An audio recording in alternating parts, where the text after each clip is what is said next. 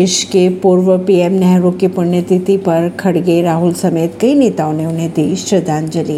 कांग्रेस अध्यक्ष मल्लिकार्जुन खड़गे, पूर्व कांग्रेस अध्यक्ष राहुल गांधी और पार्टी के कई नेताओं ने देश के पूर्व प्रधानमंत्री पंडित जवाहरलाल नेहरू की उनसठवीं पुण्यतिथि पर शनिवार को उन्हें श्रद्धांजलि दी।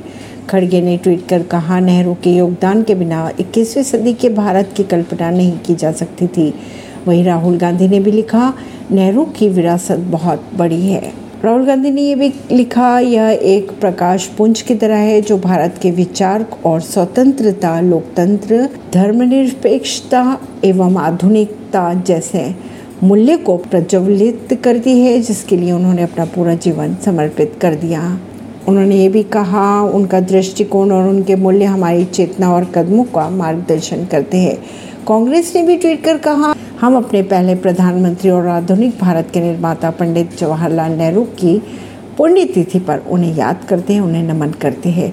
वे एक ऐसे दूरदर्शी नेता थे जिन्होंने अपनी आर्थिक नीतियों और औद्योगिक प्रतिष्ठानों के ज़रिए देश को नई ऊंचाइयाँ प्रदान की थी। वहीं प्रियंका वाड्रा और पार्टी के अन्य नेताओं ने भी नेहरू को दी श्रद्धांजलि। आम आदमी पार्टी के संयोजक और दिल्ली के मुख्यमंत्री अरविंद केजरीवाल ने भी ट्वीट कर कहा, देश के पूर्व प्रधानमंत्री पंडित जवाहरलाल नेहरू जी की पुण्यतिथि पर उन्हें वे विनम्र श्रद्धांजलि देते हैं। अगर बात की जाए पंडित नेहरू की तो भारत के पहले और सबसे लंबे वक्त तक पद पर रहने वाले प्रधानमंत्री थे पंडित जवाहरलाल नेहरू। ऐसी खबरों को जानने के लिए जुड़े रहिए जनता सरिश्ता पॉडकास्ट से। परवीन दिल्ली से।